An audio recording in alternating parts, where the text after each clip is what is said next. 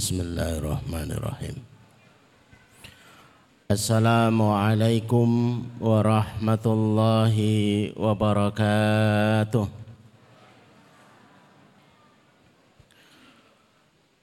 الحمد لله رب العالمين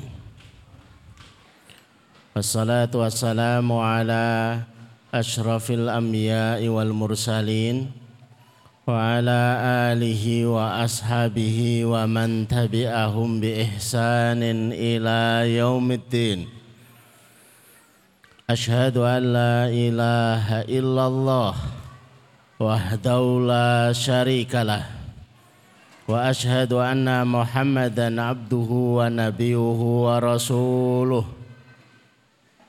لا نبي ولا رسول بعده. Allahumma asrah sudurana wa tazawwas an sayyiatina Wahab lana fahmal anbiya'i wal mursalin. Wahab lana fahmas salafus salih. Allahumma anfa'na bima 'allamtana. Wa 'allimna ma yanfa'una wa zidna ilman. Wa na'udzu billahi min ahwali ahli nar Allahumma la sahla illa ma ja'altahu sahla. Wa anta taj'alul hazna idza syi'ta sahla.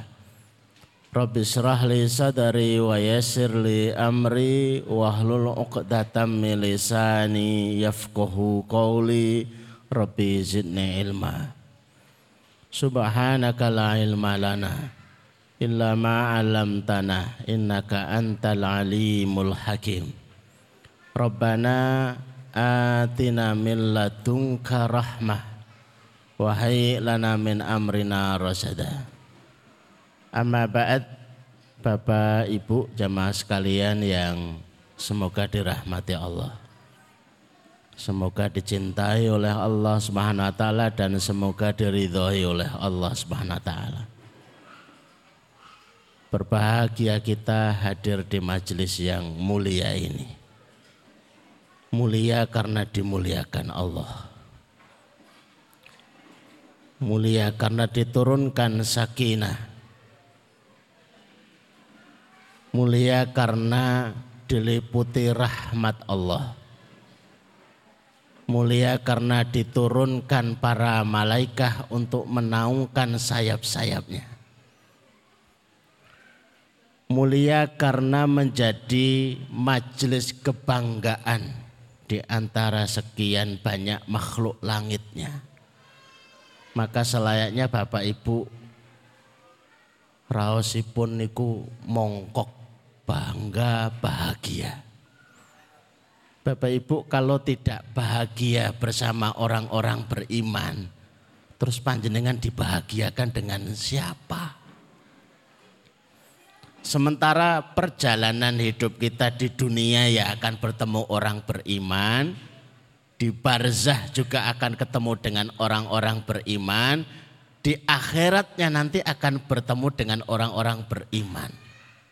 Cukuplah seseorang itu ditandai dengan beralamatkan sengsara, rute menuju sengsara, kalau dia terpisahkan dari rombongan mereka-mereka yang beriman. Bagaimana itu menandainya? Rasulullah menyatakan idza raaitumur rajula ya'tadul masjidah fashhadu bi annahu mu'min. Kalau kamu melihat seseorang itu terbiasa dengan masjid. Betah di masjid. Mau berapa kali undangan ke masjid? Datang. Maka persaksikanlah sesungguhnya ia seorang mukmin. Menandainya sederhana.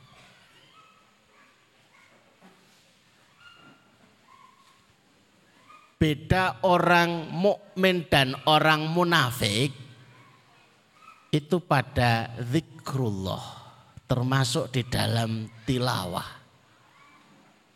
potensi menjadi munafik ketika mulai berkurang banyak tilawah potensi ya. Karena orang munafik itu wala yadhkurunallaha illa qalila. Tidak mau mengingat Allah, tidak mau sholat, tidak mau baca doa, tidak mau zikir, termasuk tidak mau tilawah kecuali sedikit. dan menandai di dalam muamalah lebih sederhana. Tapi paling mudah ditandai melalui sebuah muamalah sederhana bernama hutang. Kalau panjenengan tidak siap ilmu dan tidak siap mental, jangan berhutang. Karena empat tanda munafik itu banyak dihinggapi mereka yang sedang terlilit hutang. Idza haddatsa kadzaba. Kalau ngomong dusta. Mayoritas yang berhutang begitu enggak? Wonten dalam napa mboten, Pak? Nuhun sewu, saya ada acara. Jangan ditagih sekarang. Padahal dia di luar rumah. Idza wa'ada akhlafa. Kalau berjanji menyelisihi Ajeng dipun bayar kapan? Insya Allah bulan depan. Itu tidak tergambar sama sekali. Apa arti insya Allah bulan depan itu? Lah timbang ditelepon terus, mending tak janjikan. Idza tumina khana kalau dipercaya berkhianat. Hutangnya 10 juta, tiba-tiba dapat rezeki 5 juta kangge bayar hutang napa mboten? Ya lumayan tak puter se menawa untung. Ternyata buntung ora sida bayar hutang. Dimulai dari awal nyari pinjamannya sudah seperti itu. Pinjem uang 10 juta. Buat apa? Renovasi. Yang untuk renovasi 8 juta. Yang 2 juta untuk beli HP. Itu sudah hadatha kadaba. Nembung tapi ngapusi. Bermula dari sini hutang-hutang itu tersendat. Maka butuh diistighfari banyak. Repotnya yang keempat, idha khasama fajaro. Kalau gara-gara ditagih hutangnya, padu akhlaknya itu curang. Nuwun sewu bu, ini sudah jatuh tempo. Nah iya, enggak. Yora ya kaya ngono wong utang lagi wingi wis ditagih. Ya Allah sudah dua tahun bu. Lu kira dua tahun menurutmu, menurut perasaanku ndak. Aku ki apamu? konco kental, teman karib, kaya orang ngerti wae sapa aku. Nah, carane kaya ngene, aku wegah balikke. Hubungannya apa? Ida khosoma fajaro. Kalau mulai padu dia curang. Tahu-tahu dilempar di media sosial.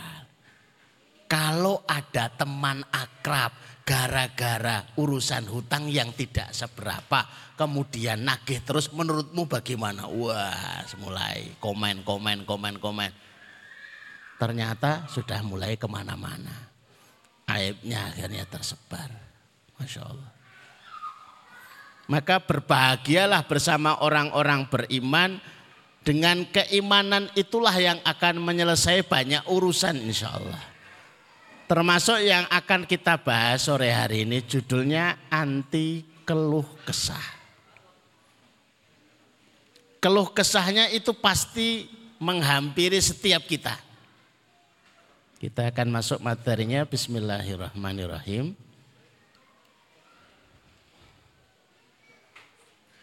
Diawali dari surat Al-Ma'arij ayat yang ke-19.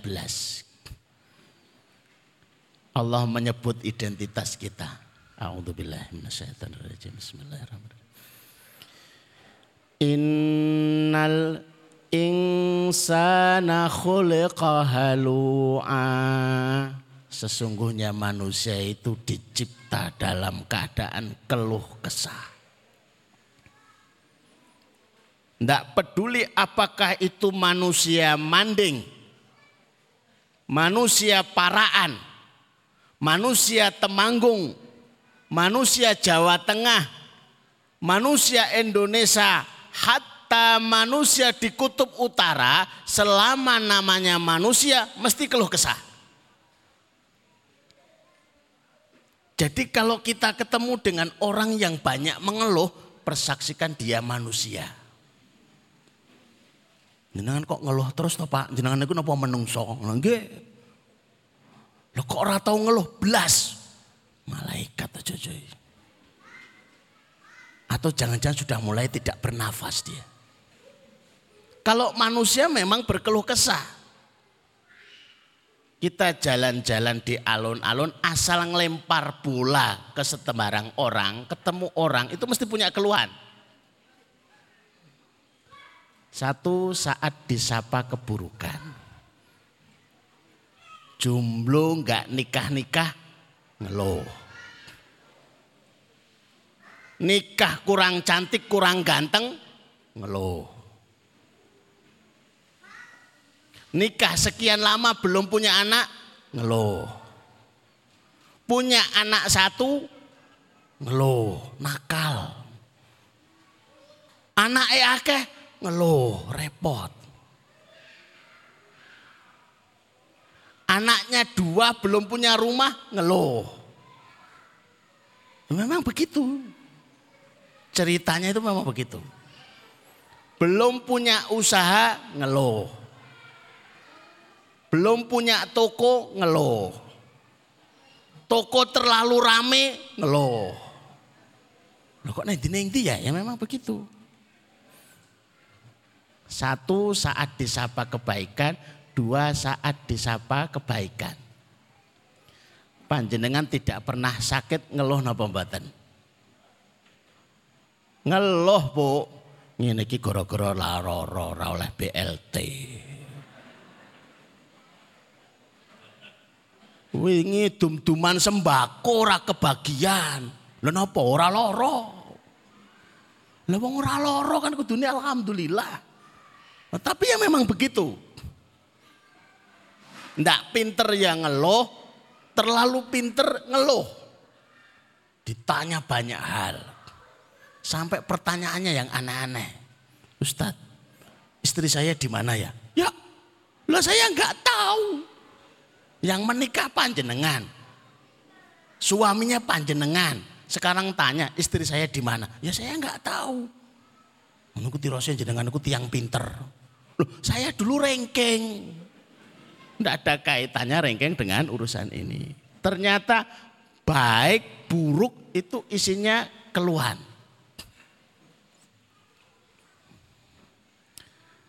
Kalau buat majelis taklim Kenapa hari ini kok sepi? Yuk gara-gara ini. Majelis taklim kok namanya majelis taklim barokah. Ramen apa sepi bu? Mesti sepi. Karena apa? Enggak banyak yang suka barokah.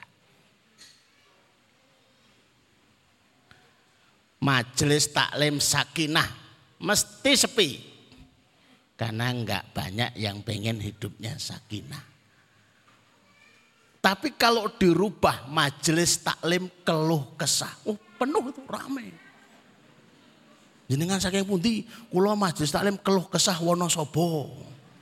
Majelis taklim keluh kesah Semarang. Majelis taklim keluh kesah oh, akeh niku bis-bisan niku. Memang begitu, manusia banget. Yuk kita lanjut.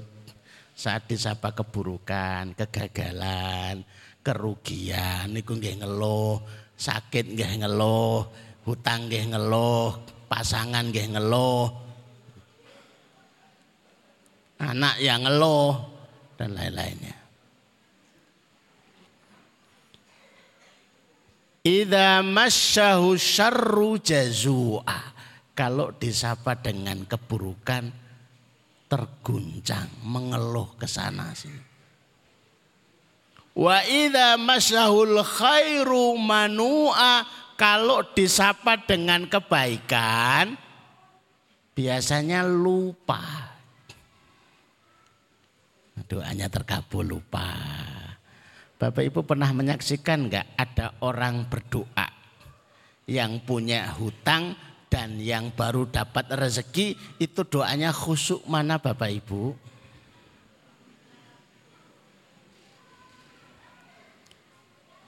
Kok tiba-tiba jadi enggak pinter ya? Itu doanya lebih panjang yang punya hutang. Nangis, ngemis, ya Allah. Mugi-mugi saya ngutangi kula lali. Luna. Tapi kalau dia mendapatkan kebaikan, hutang 10 juta dan dapat bonus 10 juta, doanya itu lebih hemat yang dapat rezeki 10 juta.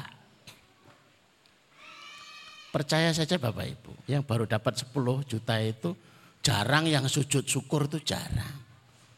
Jarang yang nadar berarti saya akan memberi makan 10 anak yatim. Enggak ada. Doanya itu hemat, singkat, alhamdulillah. Wis ngono Makanya kita kena masalah terus itu ya. Syukurnya kurang. Hajatnya terpenuhi. Kira-kira nanti syukur apa badan? Enggak ya.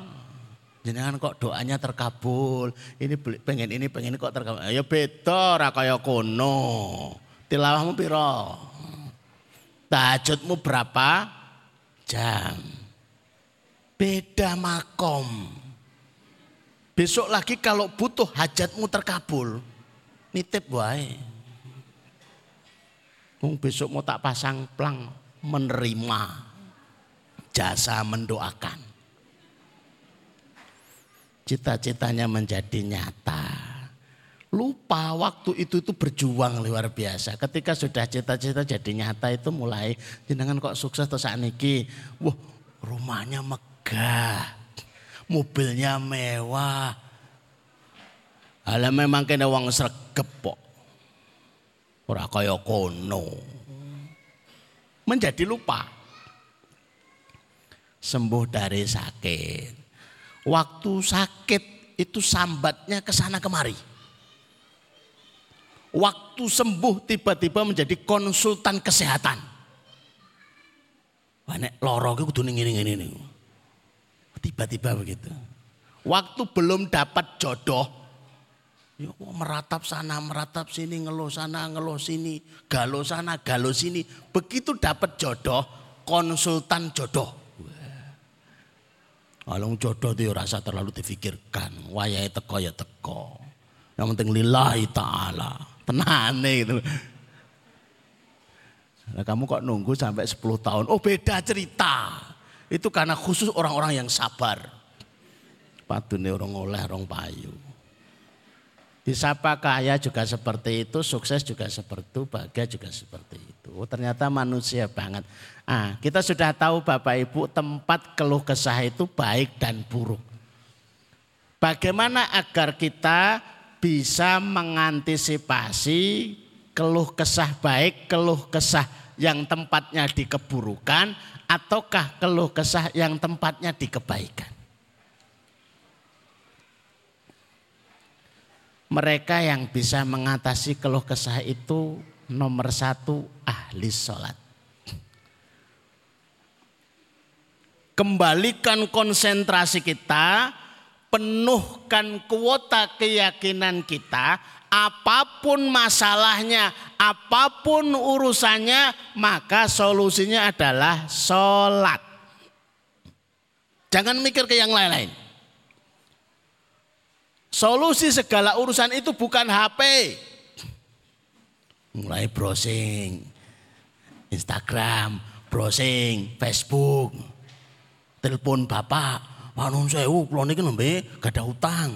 HP nang Niku 20 yuta, aja akeh bapak. Bapak pinten? 80 loh. Kok kata bapak. Lah terus piye?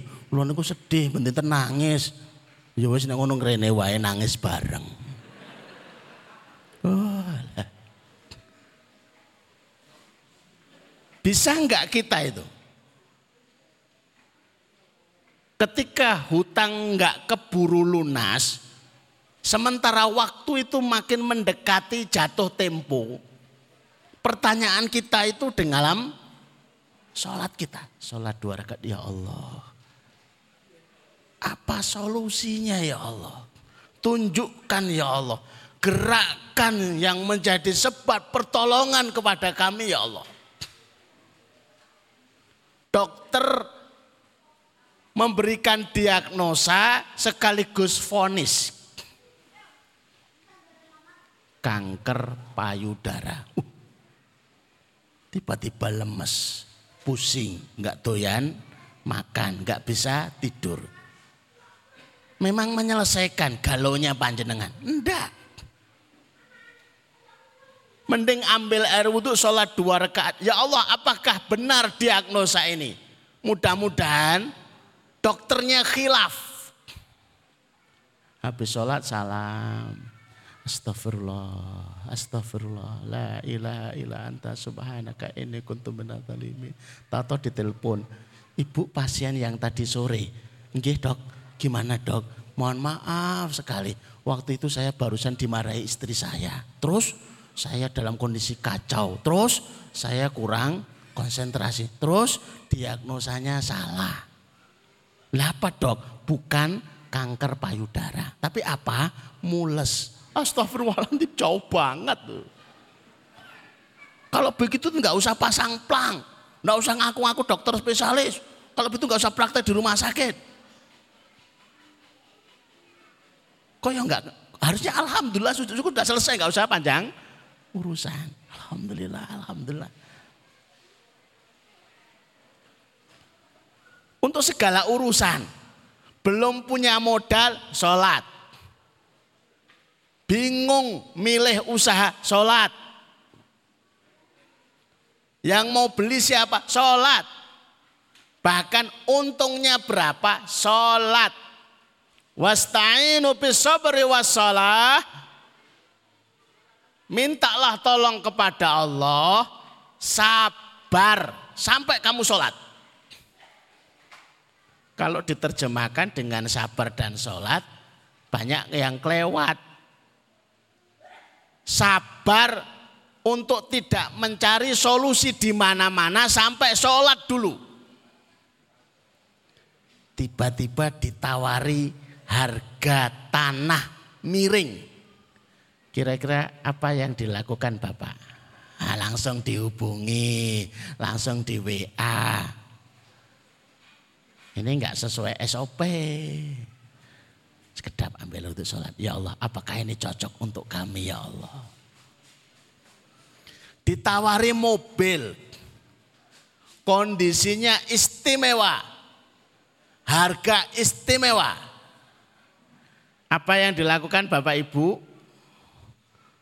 Ayo bu cepet bu. Engkau salah kedisian. Nang diparani. Sabar sampai sholat. Maka disebut ahli sholat orang yang paling bisa mengantisipasi masalah. Illal musallin alladzina hum ang salatihim daimun. Alladzina hum fi salatihim daimun. Yang sholatnya itu terus daim. Langgeng dawam. Toko sepi sholat rame sholat. Toko tutup ya sholat. Digusur ya sholat.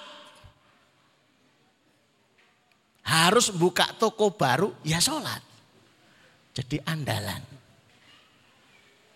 Lah kira-kira bisa apa enggak? Maka pilihan sholatnya banyak. Mohon maaf kalau suaranya agak terganggu didengar ya. Lagi agak batuk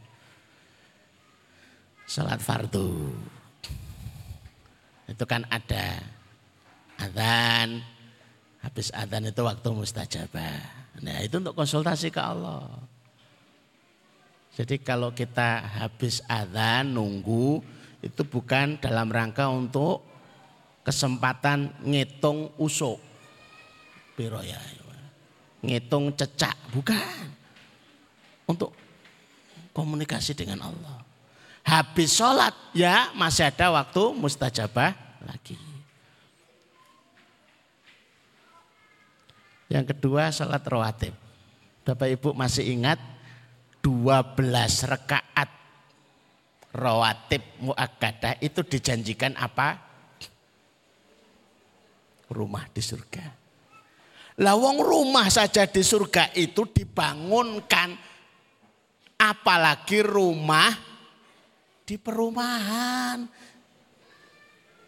tipe 21 Tanahnya 60 meter persegi, cili. Eli. Lawang pengen punya rumah lah kok rawatibnya nggak dijaga. Jenenganku nekat manteran.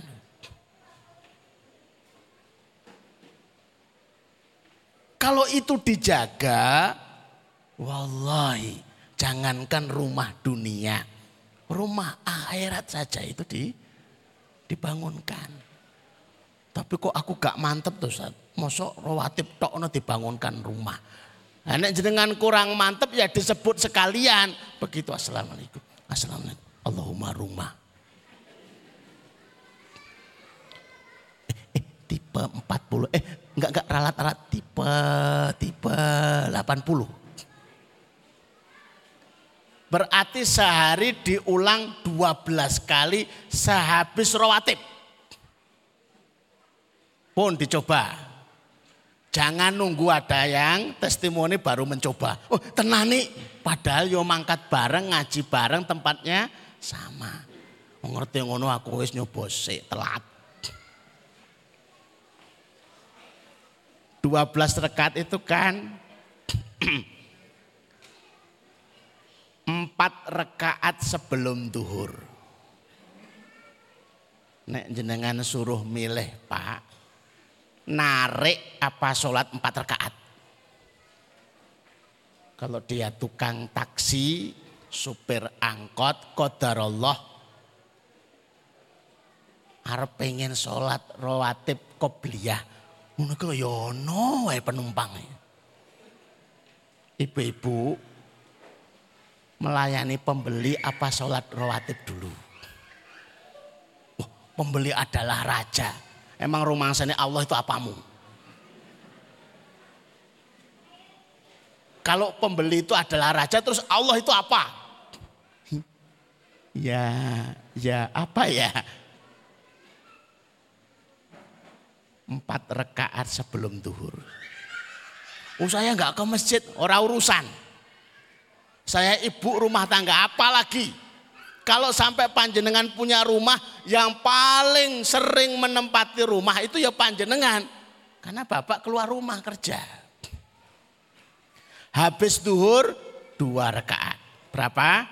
Enam. Habis maghrib dua rekaat. Habis isya dua rekaat. Sudah sepuluh rekaat. Sebelum subuh dua rakaat. Kalau panjenengan berkenan menambah habis duhur dua rakaat sehingga sebelum duhur empat rakaat, habis duhur empat rakaat, maka hadis lain yang berbunyi. Siapa yang menjaga empat rakaat sebelum duhur dan empat rakaat setelah duhur, diharamkan masuk neraka. Hukumnya haram masuk neraka, menjaga itu. Anak ngono yo gampang, jajal. Anak ngono yo kecil, ala sepele, jajal. Kalau pengen mencoba, sudah tak kasih bocoran. Sekalipun sholat sunnah itu paling hebat itu di rumah, jangan coba-coba sholat di rumah kalau panjenengan belum kuat mental. Agak Pak, ah, mesti ngene iki. Anaknya dimomong se isi tuh. Tak aku tak sholat dulu. Allah. Pak, belas entek. Iki kurang loh. Nah makanya kalau belum siap mental, udah sholat, kobliahnya di masjid aja. Ba'diahnya kalau belum siap mental di masjid. Tapi kan yang baik di rumah jajal loh. Begitu masuk rumah, Assalamualaikum. Bu saya mau sholat sunnah ba'diyah. Tapi pak makan siang sudah saya siapkan di atas meja. Sholat dulu apa makan dulu? Ayo. Hadisnya harus makan dulu. Ditambahi dengan pengalaman. Lebih baik makan ingat sholat daripada sholat ingat makan. Oh, ternyata sambal terasi, wah, sayur asem, gereh, wah, buat desu. Begitu sudah kenyang ditutup dengan eh, alhamdulillah. Kok sumuk? Dipasangin dinyalakan. Ibu E mengingatkan, Pak katanya Pak dia seki keringetan mengurangi kekhusukan. Itu belum apa-apa. Kalau sudah mulai lepas baju, wah wes ngeliko lah ya lah ya. Lah kalau anaknya datang pak iki remote piye? Ah bubar bubar bubar. Habis sholat duhur ditambah makan siang jadi 15 menit. Masihkah panjenengan punya selera sholat dua rekaat dia duhur? Kalau masih punya selera jempol kalau perlu tambah dua jempol apalagi empat rekaat Bapak kok hebat toh. Cik sempat-sempatnya setelah 15 menit sholat 4 rakaat pak dia duhur. Kimangki khilaf bu. Biasanya rakoyong ini kepepet. Duha. Saya harus sebut karena ini sholat yang sekalipun waktunya pagi setelah matahari terbit sampai duhur. Tapi prakteknya paling susah susah dikerjakan, susah untuk khusyuk. Tumak nina. Gak bapak ibu yang punya pengalaman sholat duha, yang sholatnya nggak cepet-cepet angkat tangan. Nah, baru Allahu Akbar. Dak, dak, dak. Assalamualaikum.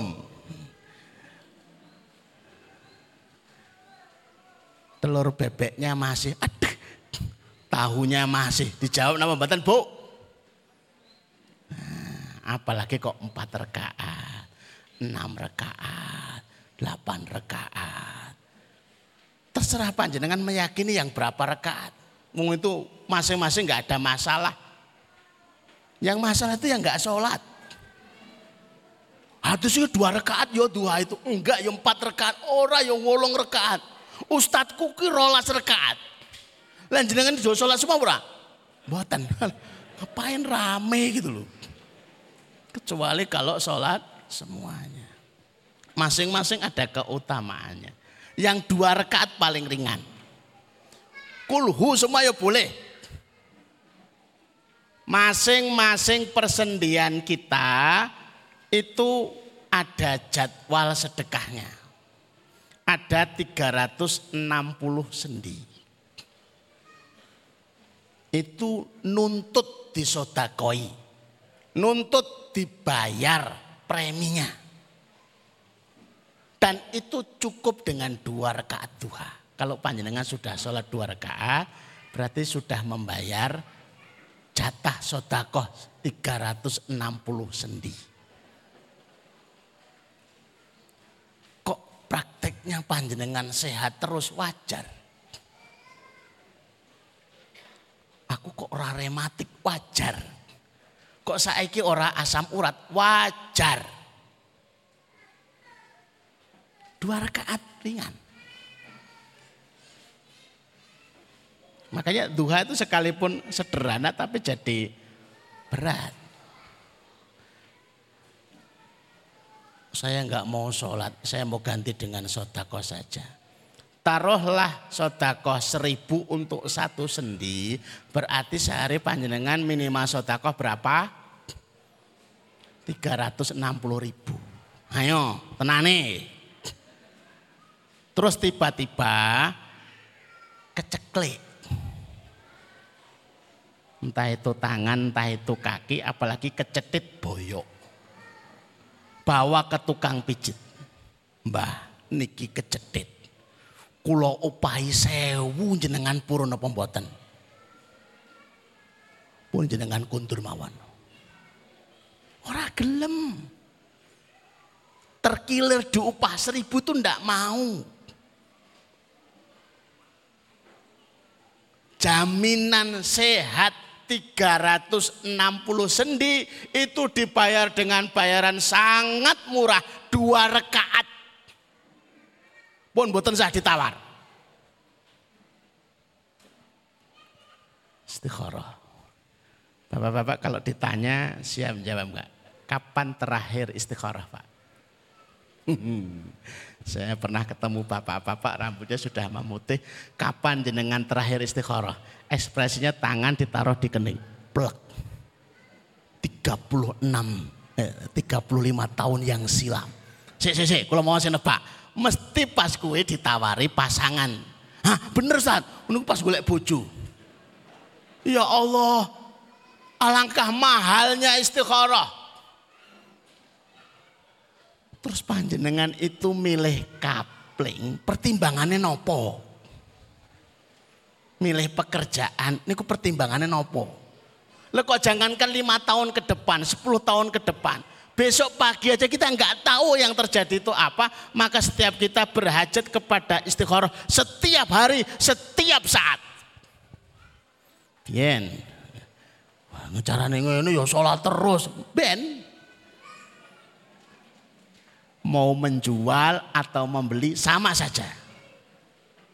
Orang yang tidak mau sholat istikharah di setiap kehidupannya dan di setiap pilihannya, pilihannya cuma dua Satu orang ceroboh. Lo nggak tahu kok. Dua orang bodoh. Jenengan pilih yang putih. Ya ora loro-loro nih. Ya memang. Dan apa disebut bodoh? Kalau ada kupu-kupu tapi jalannya gremet. Itu kupu-kupu apa bu? Kupu-kupu goblok. Lo punya saya buat apa? Sudah punya istikharah, Terus kemudian migren, vertigo, susah, galau. Nopo aku ki bingung, iki ya podo podo gantenge, iki ya alah Milihnya itu lama begitu ya. Begitu sudah lewat baru lah.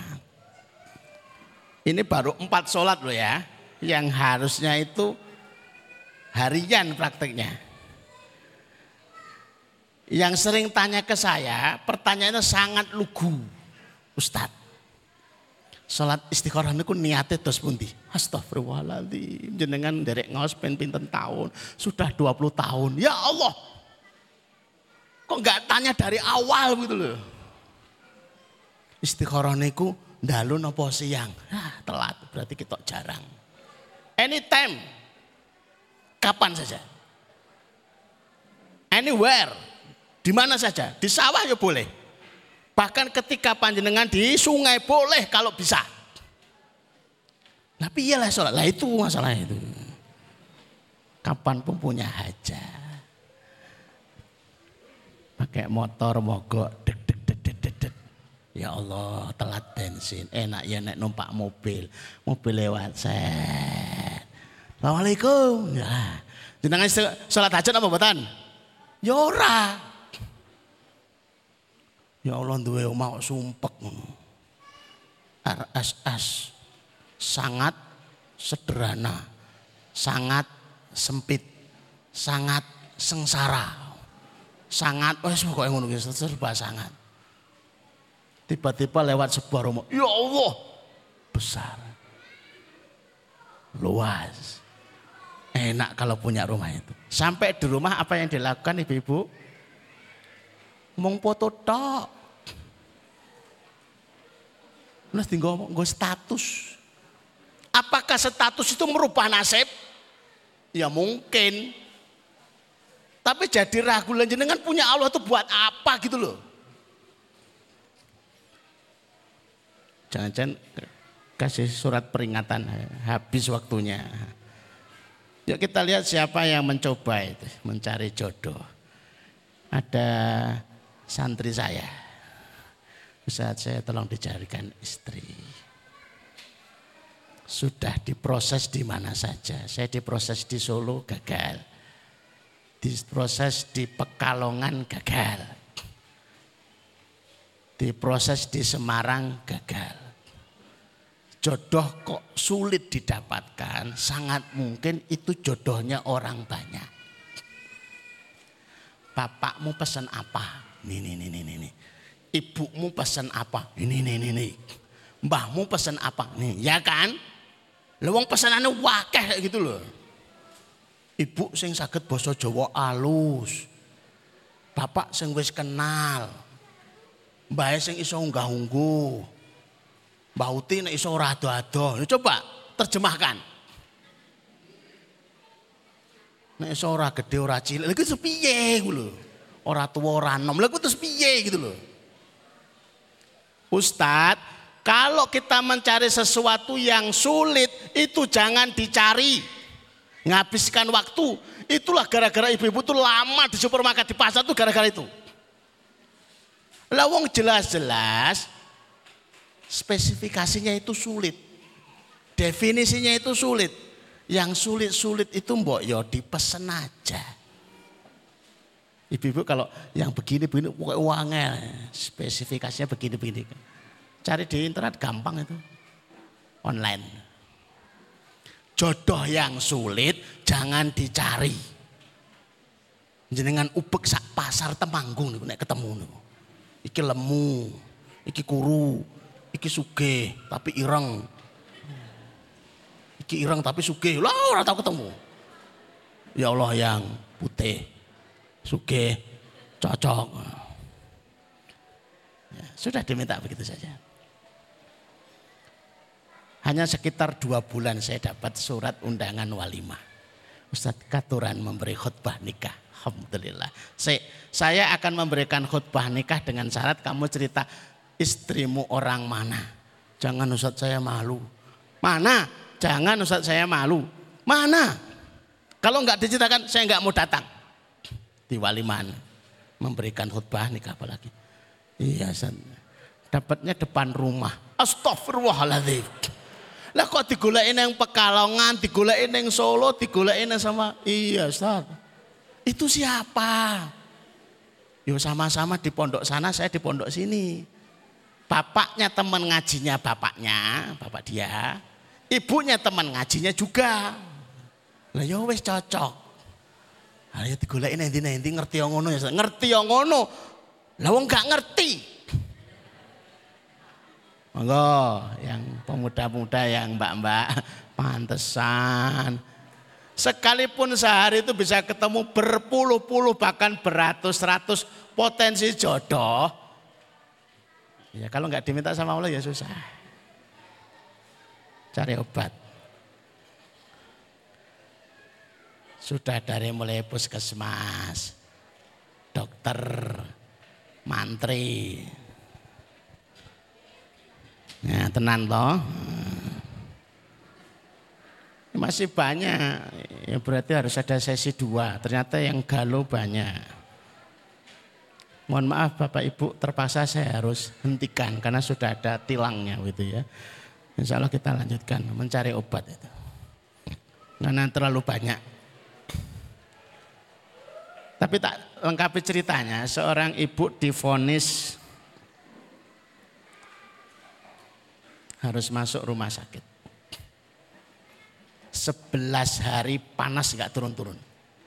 Hampir semua rumah sakit di Jakarta sudah didatangi semua. Terakhir dokter memberikan diagnosa harus disuntik sehari empat kali. Serum.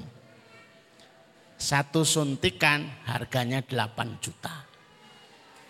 Suaminya mikir berarti sehari 32 juta.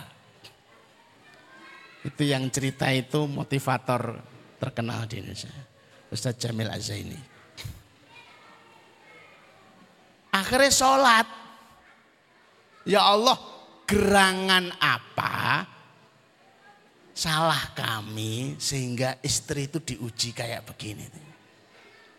Atau tiba-tiba dia diingatkan rekaman masa kecil ngambil uang ibunya di bawah bantal 150 rupiah.